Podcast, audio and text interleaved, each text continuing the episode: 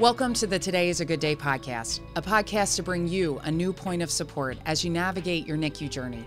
Today is a Good Day is here to be a part of your conversations, whether your baby was born prematurely, has special needs, or if your family is grieving a loss.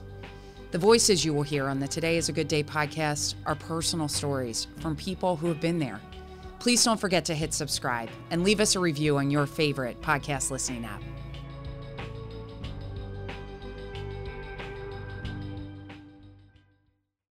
The world of the NICU can feel overwhelming and isolating. It can be difficult to stay in the moment and be present if your baby's born prematurely or full term with complications. How can you embrace the NICU experience to be the best that you can be for your baby? And how do you find the strength to simply look at that next step rather than the next several years and all of the what ifs? On this episode, we welcome Dr. Juliet Marciano certified parent coach, a retired pediatrician, and mother of four young adults, several with extra needs. She'll share her strategies on letting go of what we expected and embracing what is, learning to live in the present moment and nurturing your child's gifts. Welcome, Juliet happy to have you here today. Thanks for being with us. Thank you for having me. So, tell us a little bit about your personal experience. Tell us about the Parent Coaching Institute and why you've chosen this line of work to help other families. Sure. So, um, the topic of letting go of the life that you expected hits very close to me, both personally and professionally. I, from a very early age, I loved children, I loved science. I had a mother who was a pediatrician. I knew many female physicians, and I thought, what a great way to tie these loves together by becoming a pediatrician. So, from a very early age, I had two dreams be a mom and be a pediatrician. And I achieved both those dreams. And I had a very, I was in a very busy group practice. I had four kids. And then some of my kids started to have challenges, and I was having trouble finding the answers to help them with their challenges, but also to help me with parenting these kids with challenges and their siblings. And the more I looked for the right answers, the more I realized this was going to take more than I could give in a busy pediatric practice, juggling that and juggling parenting. So I left one dream to really give myself fully to the other dream. I left my practice of pediatrics. I made it my mission to find the answers that I needed for myself and my family I went to conferences, lectures, read books. This was before the internet was fully blossoming, mm-hmm. so you really had to look for stuff. um, track down experts, and I found the things that would help me and help my family to thrive, both as individuals and as a family. And when my kids grew up and I saw how great things were going, I thought I need to share this with other people what I started to do was, you know, word of mouth got out and that people could call me for help with parenting issues. Um, and then as my kids got older and were more settled, I thought, let me do this in a way that I can really reach more people. And I didn't want to go back to pediatrics and do it that way because I didn't want to just give people information. I wanted to help them to make change. And that's a different aspect. So that's where I found the Parent Coaching Institute, which was an intensive year long um, graduate level program where I was trained by one of the pioneers in parent coaching because when I was going through my challenges, there was no such thing as a parent coach. You either went to your pediatrician, you went to maybe a therapist, whether you or your child needed therapy or not, or you went to a behavioral specialist, but you didn't really find somebody who could tell you with help you with all the intricacies of parenting in a family. Um, so I found this institute. It was incredible, and it really helped me. We didn't talk about just parenting issues. We talked about things like leadership, um, connection, um, how to teach people for transformative change and how to be a catalyst for their change, how to support them through that, how to advocate for them. So that was a whole different experience of how I could take my knowledge and help people with that. And really focusing so, on the parents. Absolutely, right? the it's all about the parents, mm-hmm. you know.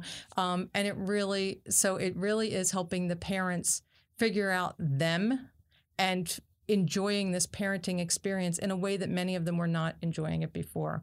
Um, so that's how I became the parent coach. And then a lot of my coaching incorporates it's an interesting mix that I do. I incorporate a lot of science and neuroscience and the concept of neuroplasticity and the way you can change your brain by thinking.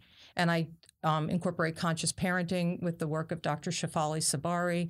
Um, and that really talks about how parents bring to their parenting experience their own feelings of how they were raised, society's ideas of what parenting should be, what success should be.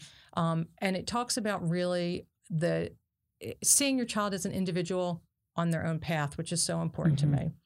Um, so that's what I do as a parent coach. As a parent, with the NICU experience. I have four children. My first pregnancy was twins. They were almost term, and they had a very short NICU experience in that one was smaller than the other and they needed some oxygen support. And that was kind of an easy thing for me because I had experience with that. I knew this was pretty typical for, you know, babies that were just very close to term but not term. And they went home and they were fine. My next pregnancy, I had a plan. I was going to mm-hmm. go in, have my repeat C section. The baby was going to do fine, of course, um, stay with me and go home in two days, which was kind of quick at that time, but I really wanted to be home. And that went great. And then my last pregnancy was when my plan just went to the wayside. I had, which happens. I had the which same happens. plan, right? I thought, go in, easy, no problem, repeat C section. We scheduled the date. I thought, I'll stay two days, go home.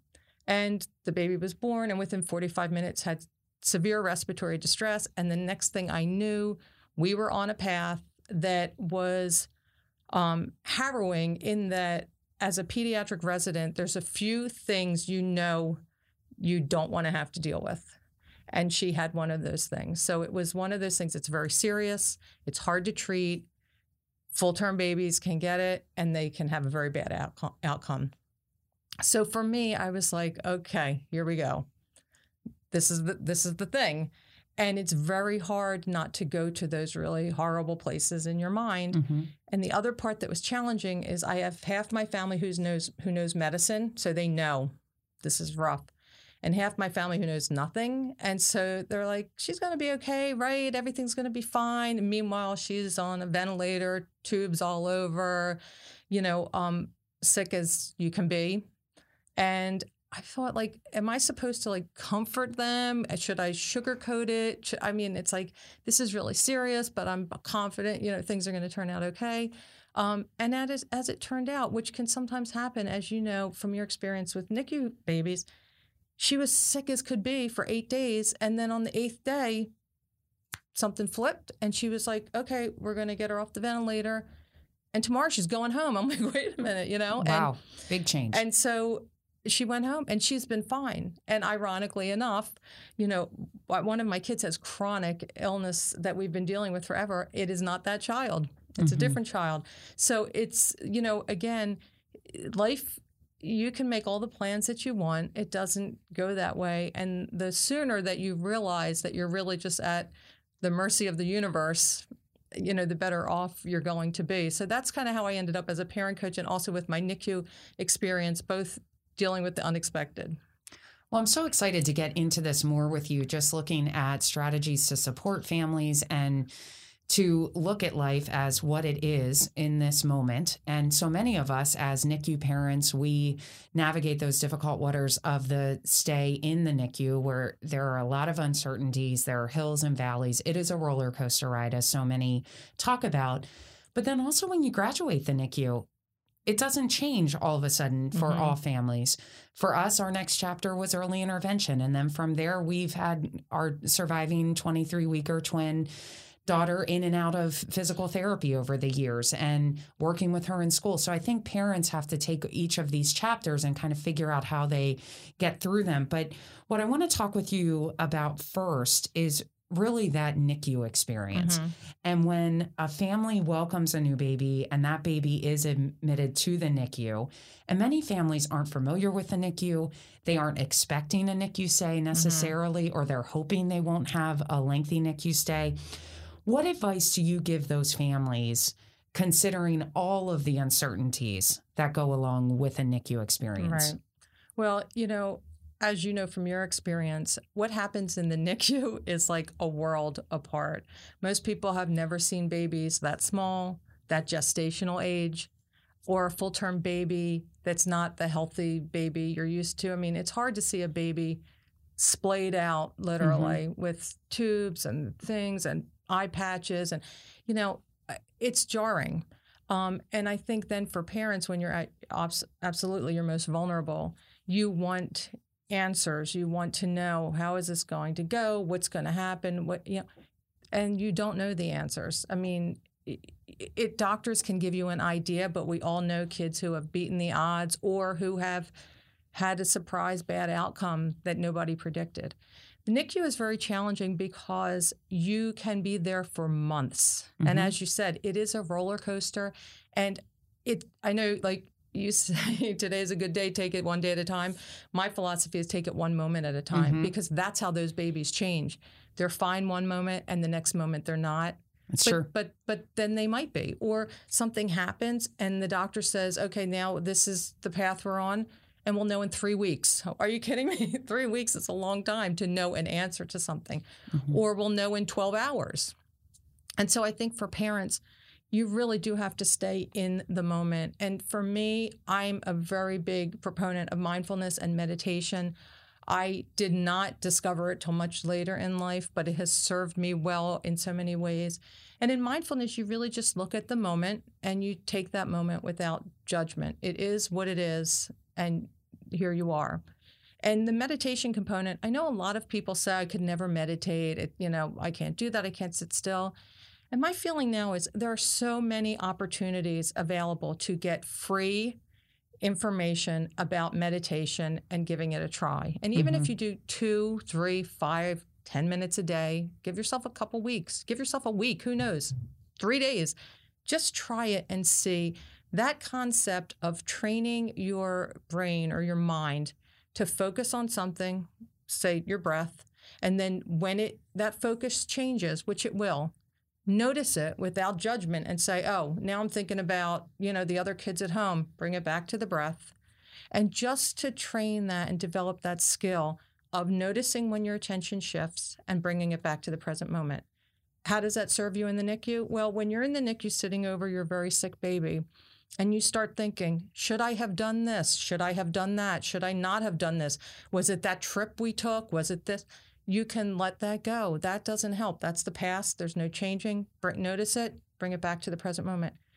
When you get that lab test or that ultrasound result or something, and you, what does this mean? Does this mean problems in school? Does this mean my child will never walk or talk? It? No, you don't need to go to the future. Notice that and bring it back to the present moment. And then you can be in the present moment and enjoy the present moment. And the good thing about the present moment is if it's not something that you seem to be enjoying, in another moment, there'll be another one coming by. So, good moments you really want to savor. And the ones that are not so enjoyable for you, know that they're going to go and there'll be another one after that.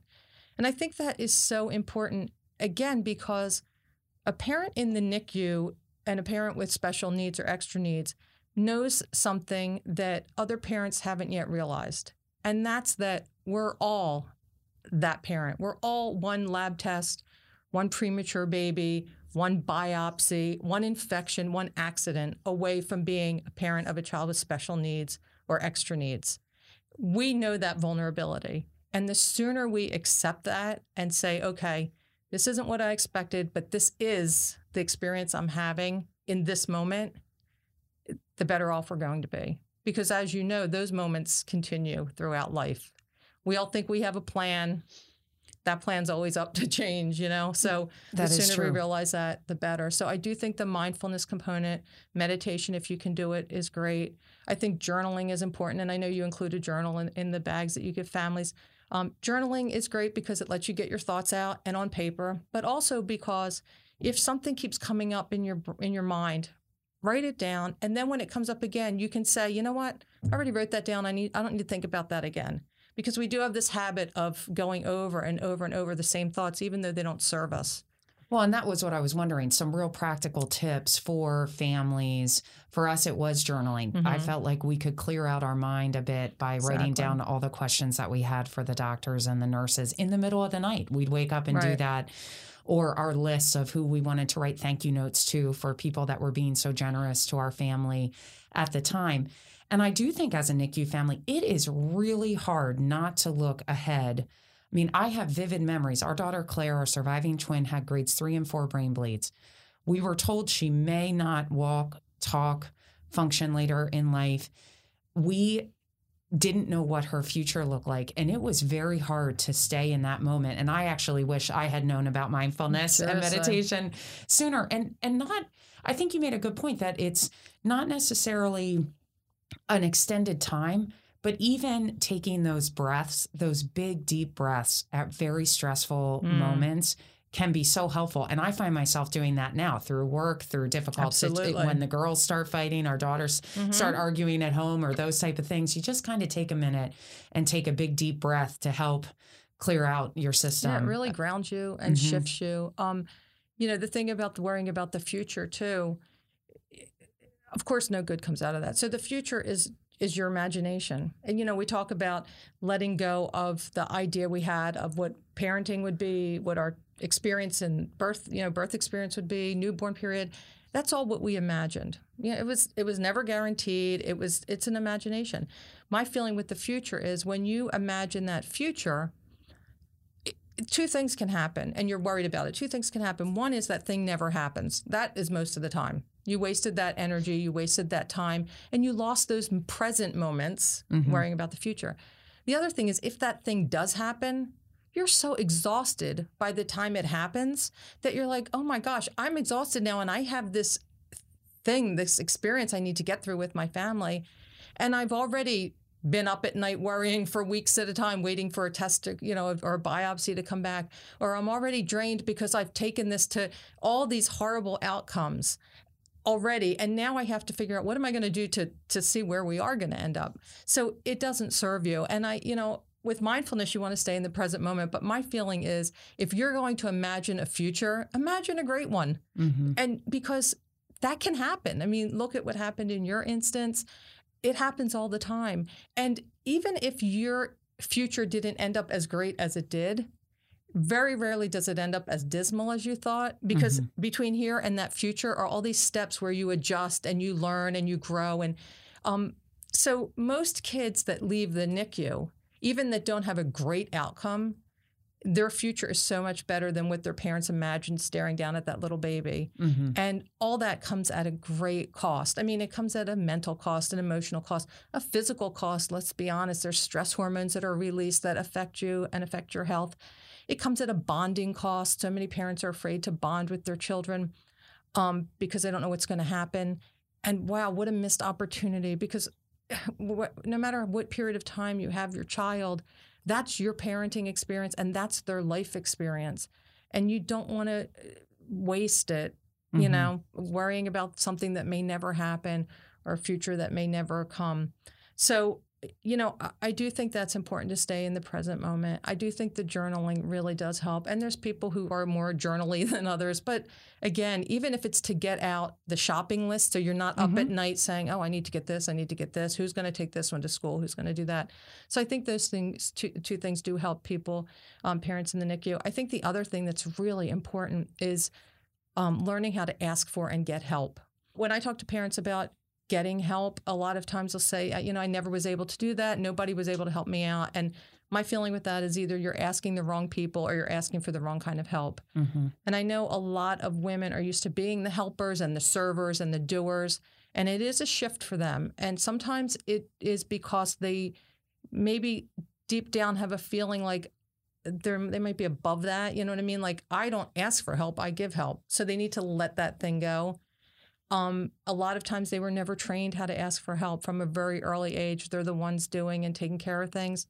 So they need to learn how to ask for help. And what do you recommend they ask for help with? I mean, what do you what do they start with? So whatever they need. So what, you know, when when I work with parents, any parents, the first coaching call we go over the strengths of every member of the family and the family as a whole. We go over the resources available to them.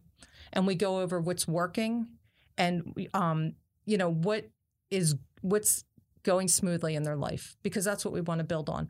A lot of people and programs look at what's not working or what deficiencies or deficits or whatever. My coaching is more a strength based, positive focused coaching. So we look at things like do you need someone to cook meals? Okay. Can the neighbor cook meals and leave them on the porch? You don't necessarily, okay, forget, you know, coronavirus, but you have a baby in the NICU, you're going back and forth. You don't necessarily want to be entertaining people in your house or seeing people all the time. So can somebody make your meals? Can you figure out who's going to take your three year old to preschool if you need to be at the hospital? Who can help with, is there a teenager in the neighborhood that can help with the afternoons or, you know, just doing stuff to keep your kids occupied because a lot of times you have other kids at home. When my daughter was in the NICU and I had three kids at home, I left the NICU every day at dinner time. I'd go have dinner with my kids, do the bedtime routine to give them some stability, and then head back and room in at the hospital. Was that hard for me? Yes. Mm-hmm. But I, couldn't imagine uh, what they were going through thinking mom went to have a baby and she didn't come back, you know, and mm-hmm. there's their sister that they can't really see who's got tubes and everything. So um, finding a way to ask for help and getting that help is important. And then these are no order, but obviously self care and making self care a priority. And again, self care can be those two minutes in the car before you go into the house where you take a deep breath, or um, you know, basic things. If you have to eat, eat. If you're thirsty, drink. If you have to, if you're tired, take a nap. If you have to go to the bathroom, go to the bathroom. I mean, those are things most parents put to the wayside, but they matter, you know? Uh, I remember once when I was practicing as a pediatrician and I had one, we had flexible hours. So one day was like 10 to 8.30 at night.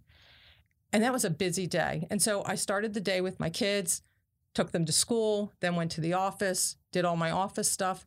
8:30 finished my patients. Probably by 9 I was coming in. I would hear the kids upstairs getting ready for bed, and it was so hard for me because really all I wanted to do after I got them to bed was have something to eat and sit down for a minute. Mm-hmm. And I those bedtimes were not great for me. You know what I mean? Like I I had a different agenda. They wanted to see me after a long day. I was like, I need you guys to go to bed. I'm beat, I'm tired, I'm hungry, whatever. I made one shift I said, when I come home, I'm going to stop in the kitchen for 10 minutes. I'm going to have a snack and I'm going to get myself together. And just those 10 minutes, mm-hmm. I then went upstairs. I was like, great. Read the books, did the whole bedtime routine. I was not in a hurry. I was not starving. I wasn't stressed out. It was actually an enjoyable experience. And so for parents, that's an easy thing that they can do if they have that mindset. And and how do you help them to get that mindset? Because I know in talking with the families we do of having our personal experience of going through the NICU, I remember my mother had stayed with us for a long time and she would say, "You need to stay here to heal. You have been to the NICU a lot today.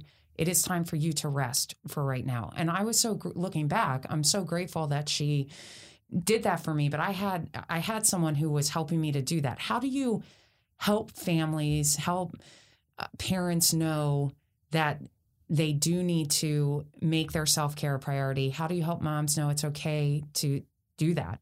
Yeah, so parents are not used to putting themselves first. They've been taught that that's selfish or you know it's not right. Um, it's sort of funny. What, if you go to my website or my Facebook page, there is, uh, you know, I offer everybody this free gift with the, which is an essential guide to self care when you can't leave your home. I came up with that when my kids were younger because there were plenty of days we couldn't leave the house. There was just too much going on. Someone wasn't feeling well, whatever. And so I came up with this, and it's like over 50 ways to have self care when you can't leave the home. Now, of course, with the coronavirus, that's come in very handy because those are things you can do without leaving your chair, without leaving your room, without leaving the yard. So I need a copy of that. I, I, will send you a copy of that. Um, so and and in that we talk about self care. So it is like you know it is a cliche, but it is like in the airplane when they tell you when those masks drop down, you must put on your mask first to, before your child's because you can't help anybody if you are you know incapacitated. And that's the same with self care. You really can't take care of your family in an efficient or effective manner if you don't take care of yourself. That's what happened to me with that 10 minute break in the kitchen. I couldn't be the mom putting the kids to bed in a loving, patient, connected way. I was the mom who was starving, who was you know, trying to figure out like, did I even eat today? Or, you know, why are you guys doing this? They hadn't seen me all day. They didn't care that I was hungry, you know. So it's that. It's really realizing if you want to take good care of your family, you have to take good care of yourself. And the other thing that is key is I'm a big fan of this is you need to put your self-care on a schedule and make it an appointment just like every other appointment because so often that gets shoved to the wayside. And if you have your calendar and from 9, I don't even care if it's 9 to 9:05, you're going to sit in a chair and take some deep breaths and relax, do that and make it a priority because we tend parents tend to put ourselves last and it doesn't serve our kids well. It doesn't really help us take care of them. And to be perfectly honest, it's not a good example for them. We don't want our kids to learn that you just keep going, going, going until you're totally burnt out and depleted. Mm-hmm. You really want them to learn how to take care of themselves. And some kids that have chronic illnesses, they need to take care of themselves. They need to stop what they're doing to take their nebulizer treatment or their inhaler. They need, you know, if they have diabetes, they need to stop and check their blood sugar and see if they need to eat something or not.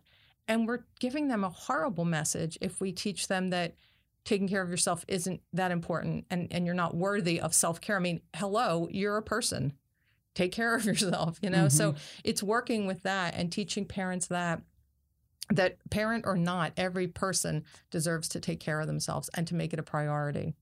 And you were talking about families with children with extra needs or special needs.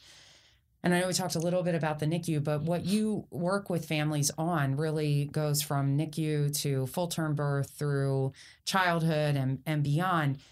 And adulthood and I mean, adulthood to be honest right, with you yes. self-care right what we were just talking about. But how do you when you have families who have children with extra needs or special needs how do you help them to recognize and really nurture their child's gifts and what they're able to do yeah that's a good question you know of course we call them kids with special needs and extra needs so already it looks at they're missing something or lacking something a lot of times when kids get to be, well, even earlier, say earlier intervention or school age, the focus is on really where their, I'll say for lack of a better word, deficiencies are, where mm-hmm. they're not measuring up, where they're behind, where they're lagging. And parents can sometimes get in this mindset of just focusing on that. I mean, I've seen parents where they get an evaluation for school services and they're in tears saying, Look at all these horrible things they're saying about my child. But they're not saying horrible things about your child. They're saying these are the areas where there needs to be work or you need support or you need accommodations.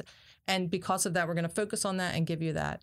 But that's not who your child is. So when we can look at a child and look at all of them and notice them and validate those things, that's really important. And again, going back, the first coaching session is tell me about your child's strengths because you may have, or, and, and everybody's strengths, but you may have a child who gets in trouble in school or is not doing well academically or you know, bothers, you know, whatever is going on.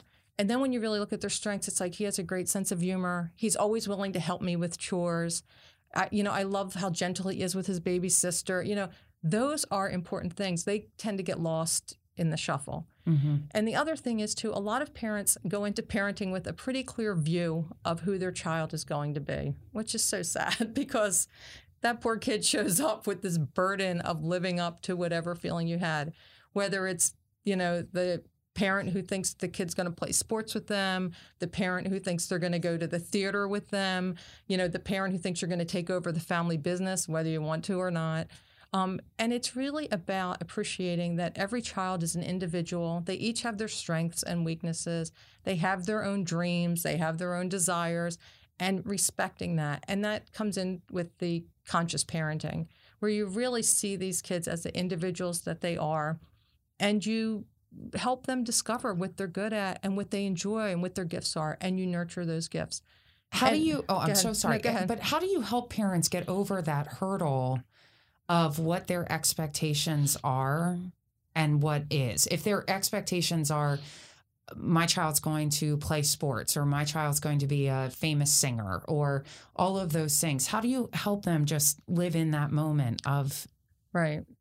celebrating who their child is. Right. And that's hard for a lot of parents.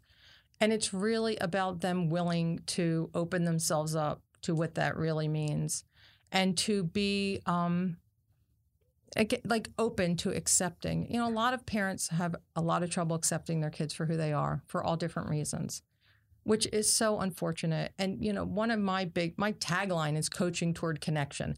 It's all about connection. And my feeling is that we're all on this journey. We each have our own journey, our own path to sound a little woo woo, but we are. And you know, with our kids, we're here to accompany them on their journey. We're here to support them and teach them and guide them. And they teach us and they guide us and they help us learn about ourselves in ways we may never have discovered if we didn't become parents.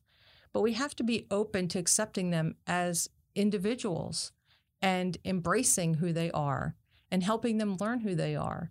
And I've seen it going back, you know, over 30 years as a pediatrician. I remember, you know, we've all seen it babies being born and the first comment is something like, you know, oh, look at those hands. She's, you know, he's going to be a great golfer. Or, you know, oh, I can't wait. I, I had a mom who was a professional tennis player and the baby was born. And the first thing she said is, I can't wait to play tennis with her. And I thought, oh man, you know, like this is a newborn. Like you just have no idea. And I laugh because in my family, I love the movies and I love the theater. And my kids do not. and I had these ideas of what I was going to do with them, and it didn't work out that way. But what I did do is I found the things that they liked, and I got to spend time mm-hmm. with them. I mean, I have one of my kids who's now a software developer and a computer programmer, and he loved video games growing up. And I would take him, they have these. Um, concerts where the orchestra plays music from video games, which is actually very beautiful. Have you ever heard some of the music? And they'll show scenes from the video games. So I would take him to these uh, concerts by the orchestra playing video game music, and we'd see the snippets of the video games. Well, that was my way of getting to share like a live musical experience with my son who was not going to go to any of right. my concerts or right. do what I wanted to do. Um, and it's the same with, you know, if, if you have somebody who likes sports and you don't like sports, you might find something that you can share and do with them and share that experience with them. And how did that make you feel having to kind of let that go with your own children that they didn't want to go to the plays or the musicals right. and how'd you get through that well the funny thing is so i'm a person who doesn't mind doing that alone so i'm okay with that but i can see how parents might be a little bit more upset thinking well then who's going to go with me who who you know like they've already had a plan that this was going to happen and who's going to go with me um, so for me, it was easier in that way. But again, with parents, it's like if you want to do something with your kids, it's not always going to be your thing. So I've spent more time watching sports that I didn't want to see, you know, video games that I wasn't that into. I've, you know, I have to say for some of the my kids, they've opened me up to things I would have never experienced on my own that I actually love, including like you know Japanese anime m- movies that I went to with my son, and we made a thing of it. Um, different things with my daughters and my, my other son, we would go to baseball games and things like that that I would not have necessarily done on my own. But for me, the most important thing was the connection and being with them and spending time with them. And again, nurturing their interests and their gifts and what they wanted to do. And mm-hmm. it's worked out fine for me. But I think for parents, you need to be flexible, you need to be open, and you need to step back and say, what do I really want out of this experience? Is it that I want to play tennis with her, or do I want to spend time with her in connection doing something enjoyable? And that's a different conversation.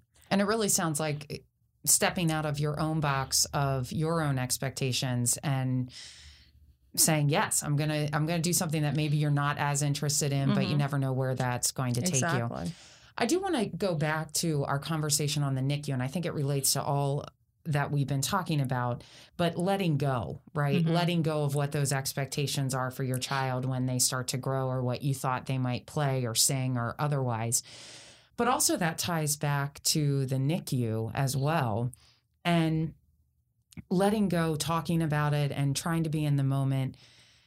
I I still remember looking back on our own personal NICU journey, and I was standing there with one of the neonatologists. We were about halfway through our three and a half month stay in the NICU, and our daughter was diagnosed with bilateral brain bleeds that were significant, and we didn't know what her future looked like. And I remember looking at the neonatologist saying, "What is she going to be able to mm. do?" And it brings tears to my eyes when mm-hmm. I talk about it. But he looked at me and he said, Well, she's going to be the best Claire that she can be, Martha. Mm-hmm. And that statement is one that I share with so many other families because I feel like that was a sense of letting go of what my fears were, of what my expectations were, of what I thought the future was going to look like, and just trying to be in that moment to say, Claire's going to be the best Claire that she can be. And we're going to give her all the opportunities and be the best advocate that we can be for her to be successful, mm-hmm. right? Whatever successful looks like. Exactly. Uh, but what other tips do you have for families who are feeling that overload of emotions and don't know where to go and don't know where to turn? How do you help them let go? So there's a, a few things. One is if you can help them understand that really standing over any baby that's newborn, we have no idea what their what their journey is going to be. We just don't. And I always look at it, and it, it may sound cliche, but our lives uh, they're like a book, and you don't know how the book is going to end on page six. And I think that myself sure. with I've been through some really challenging times with my kids, and um, I would never have imagined where I am today when I was in the midst of those things. It just didn't seem possible.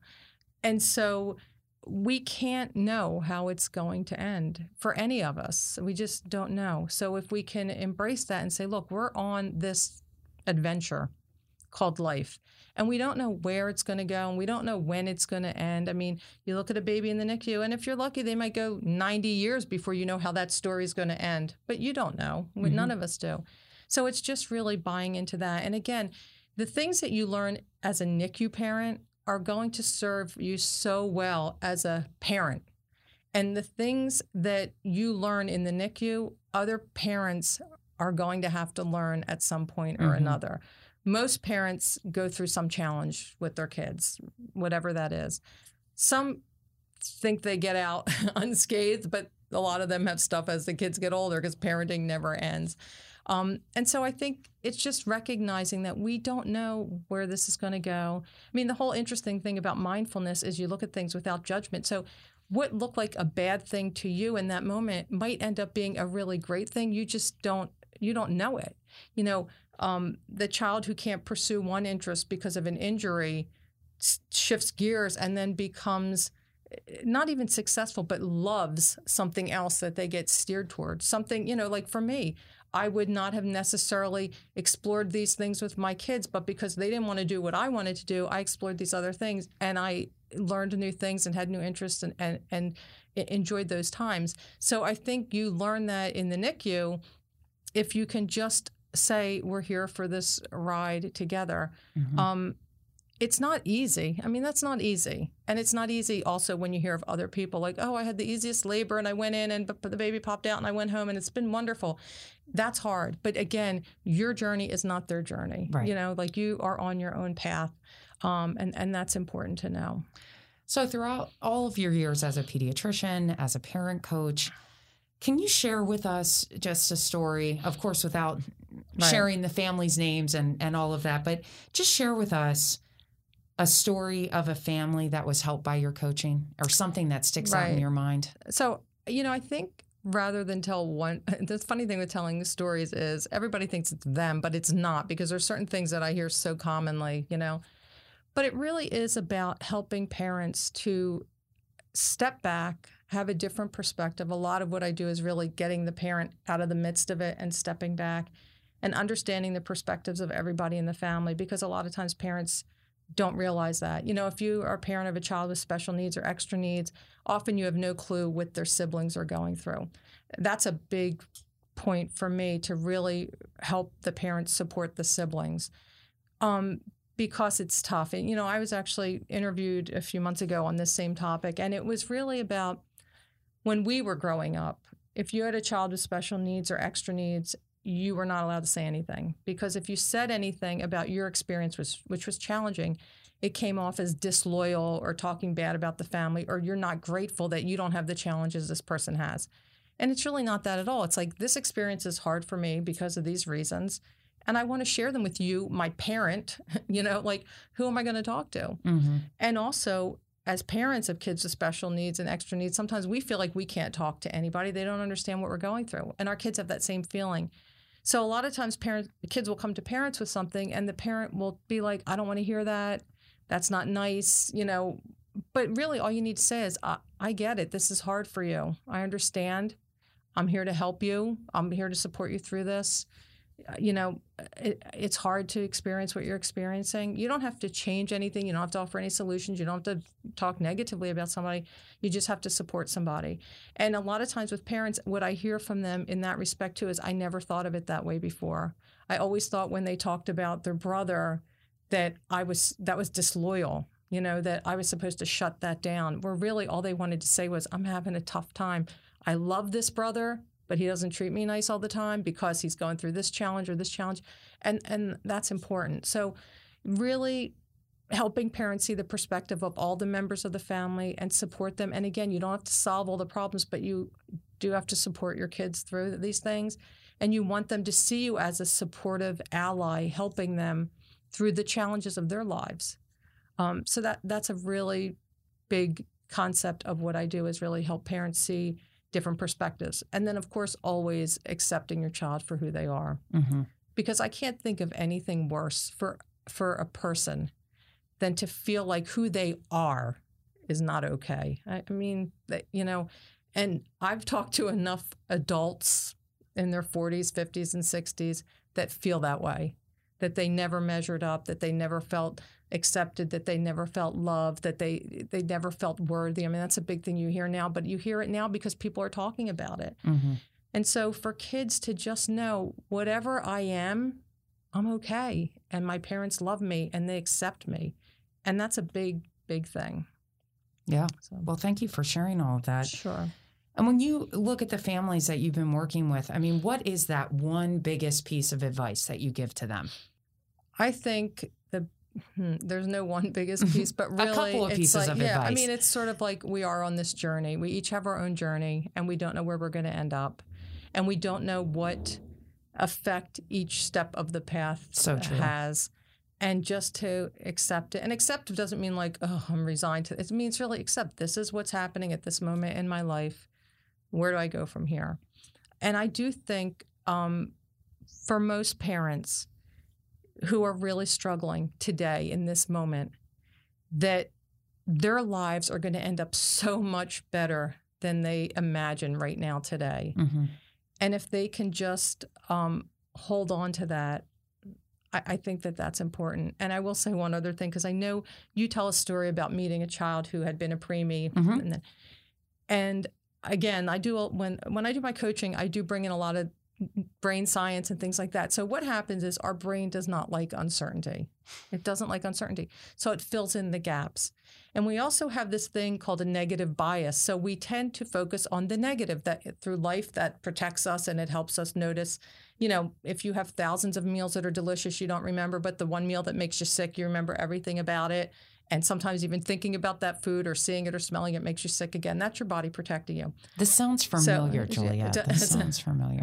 right. So, so you take the the um, the desire to have certainty, and you take the your natural inclination to focus on the negative. And so when there's uncertainty and you have something negative to attach, you plug that right in and you're like, "Oh, I know how this is going to end. It's going to end badly." So you take a situation like what happened to you where you met that NICU graduate or what you do now where you bring NICU graduates into the hospital and you say, "No, no. Don't fill in that uncertainty with that negative thing. Fill that uncertainty in with this positive thing because this is what also can happen." And if you do that enough times and you plant those reference points in your brain of a good outcome, a positive future, or just not a negative future. When your brain has that uncertainty and says, I don't like being uncertain, let me fill in this gap. It's like, oh, yeah, I have all these things of things turning out great. Let me fill the gap in with those. And again, it goes back to imagining the future. If you're going to imagine your future, imagine a great one because you're probably going to have that. Life usually turns out better than you expected. And I say that as somebody who works with parents of kids with significant special needs and extra needs. Their lives even turned out better than they Mhm. expected. And uh, it's funny because I just I made a post on my Facebook page at the end of last year looking towards the new, you know, 2020. And it really was about how I never imagined that this could be my future. I had um, these four kids. I was facing challenges with them, looking for answers, really struggling. No one could help me out. And I have this life that I could never have Mhm. imagined then. And that's the message I want to give to parents. Be in the present moment. Don't start worrying about the future and filling in those gaps with all these horrible endings. And just this is your journey with your kids and enjoy or embrace every moment. You don't know how many you're going to get. And I guarantee you, most of us, no matter how many moments we get, we're never satisfied. We Mhm. always want more. I love what you said about filling in the gap with those positive thoughts. And I never really thought about it that way, but in bringing up what we do with families of of helping to foster that connection, letting them meet other NICU graduates who have defied the odds. But I remember when Claire was uh, diagnosed with her bilateral brain bleeds, I did a lot of research online of what that could look Mhm. like Yeah. and it, none of it was guaranteed and it was a lot of there were a lot of difficult stories that i was reading and i have a vivid memory of one night just closing that computer Mhm. down and i said i'm not going to do that anymore because those stories are not claire's story Right.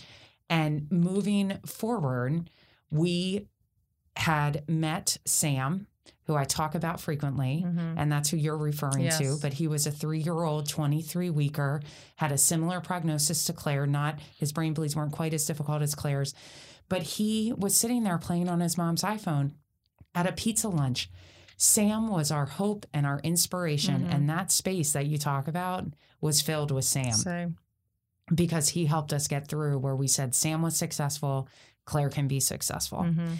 But it takes a long time before you start to see all of your hard work and all that you're putting in to help your children be the best that they can be. But it's just keeping that faith to keep on going yeah, for sure. and and eh, whatever you know, whether you want to call it God or the universe or spirit or whatever, it is faith in that we're whatever you believe or don't believe, we're having some experience, and with our kids, we're having it with them. right That's it. uh, You know, just We- continuing to yeah, work like hard we to don't help know where it's going to end. I've seen so many. I've seen parents worry about things that, in retrospect, they wish those things had happened because they never had the opportunity for that to get to that time. You know what I mean? And so it's hard. And again, uh, with our kids and with ourselves, you know, one thing we've learned through this pandemic, life is uncertain. It's always changing. I remember in March when we first went into quarantine, and one of my kids said to me, "What do you think's going to happen in July? We had a big family vacation." I and I said, "Honey, I don't know what's going to happen in July, but today is March. You know, it was March fifteenth or something." And I said, "I am not going to spend March fifteenth worrying about July Mhm. because it's not going to change it. It's not going to do anything, and maybe July is going to be fine." July wasn't fine, but it was okay. You know, it Mhm. was different than what we had expected. It wasn't our norm, but it was okay. But I would not have known that in March. Right. And and I didn't say to him, you know, get ready for the worst or we, you know, that's not going to happen. It was like, I don't know. And I to be honest, even with this like going back to school, we're not going to know until the time comes. And when the time comes, in a day that could change, you know. So it's that thing of accepting like we just don't know. We're going to take it one moment at a time and we're going to be okay with whatever that moment is. And again, if we have kids, we're going to support them through that. We're going to teach them, we're going to guide them, we're going to learn from them and um and it builds I mean, we didn't talk about resilience, but gosh, that's a big thing coming out of the NICU as parents and as kids and siblings, you know, and it builds resilience. And that also um, goes back to the brain filling in the gap. So when you go through a challenging time, and if you've never been through a challenging time before, you don't know what to put in there. So you put negative stuff. But the more you get through things, and your brain says, I'm going through a challenging time. I don't know how it's going to end. But then you say, oh, wait, remember I went through that other challenging time and it was fine? Or remember this happened, but we were okay? Remember this happened? So everything that you're living through, your brain is using for information and it's storing it away to refer to in the future as reference points. Sometimes you need to point that out to your kids too. And I have to say, one of my kids went through a difficult experience um, about six, nine months ago. And she said to me, I'm so glad I went through a rough time two years ago. Mhm. Because when I was going through this thing, I knew that I had been through rough times before and I knew that I was going to be okay. It was going to be rough, right. but I knew I was going to be okay. You look at that okay. foundation. I just had this conversation with a NICU parent the other day. I think when you go into the NICU, and especially if you have an extremely premature baby or you have a full term baby that has significant complications and you have an extended stay in the NICU, I remember going into our journey not knowing anything about the NICU, knowing that we would be there until our daughters were born, should have been born. Right. So this was November. They were due in March. Right. And I thought, how how are we going to do this? Mm-hmm. How are we going to make it through these next several months? And I was just talking to this parent about it the other day because we were talking about COVID and coming home and being on quarantine. And as NICU parents, we're familiar with what that Mhm. life looks like Mhm. of not being around others, having restrictions coming into your home, and really being on a lockdown in a lot of different ways. But I said to this mom the other day, look what you've already done. Mm-hmm. I said, look at this chunk of time that you have made it through. If you would have looked back to March and now we're in middle of July and look what you've done. Mm-hmm. You've made it, right? right. And to to be able to talk with families and help them to reflect back on all they've done so far, people don't realize it. They don't because they're in it. And again, Mhm. it goes back to perspective and sometimes just helping them take the step back and be like, look, look what look what you've done, look what you've been through, look what you've survived. You know, the NICU, you know, going back to the beginning of this conversation, is such an uh, unusual experience. Mhm. It's like another world. And even that concept of you're going to have a baby and you're going to leave it with these strangers for months while it's at its most vulnerable and you're just going to trust them Mhm. and they're going to do the right thing and they're going to uh, it's like amazing you know think about it it's amazing Right. and you sign on for three months like are you kidding me like three months Right.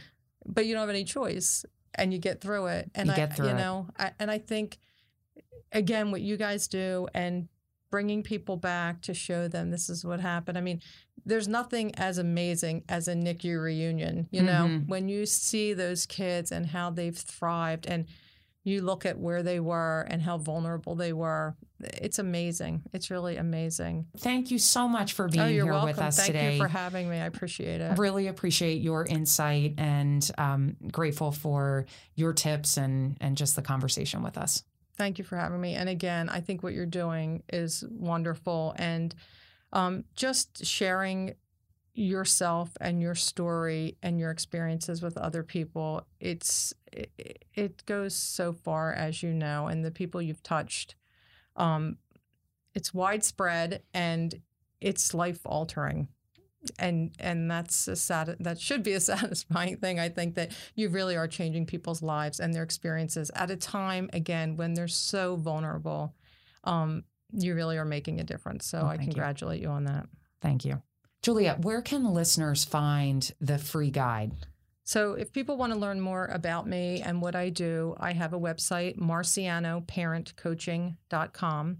And there's a um, link there that they can get that free guide. And also I'm on Facebook at Marciano Parent Coaching and Twitter at Marciano P Coach. Um, either of the any of those places they can find me and they can get access to that guide for how you can have self-care when you can't leave your home. Wonderful. And we'll be sharing that guide as well on our own social media channels and website. Great. Thank you.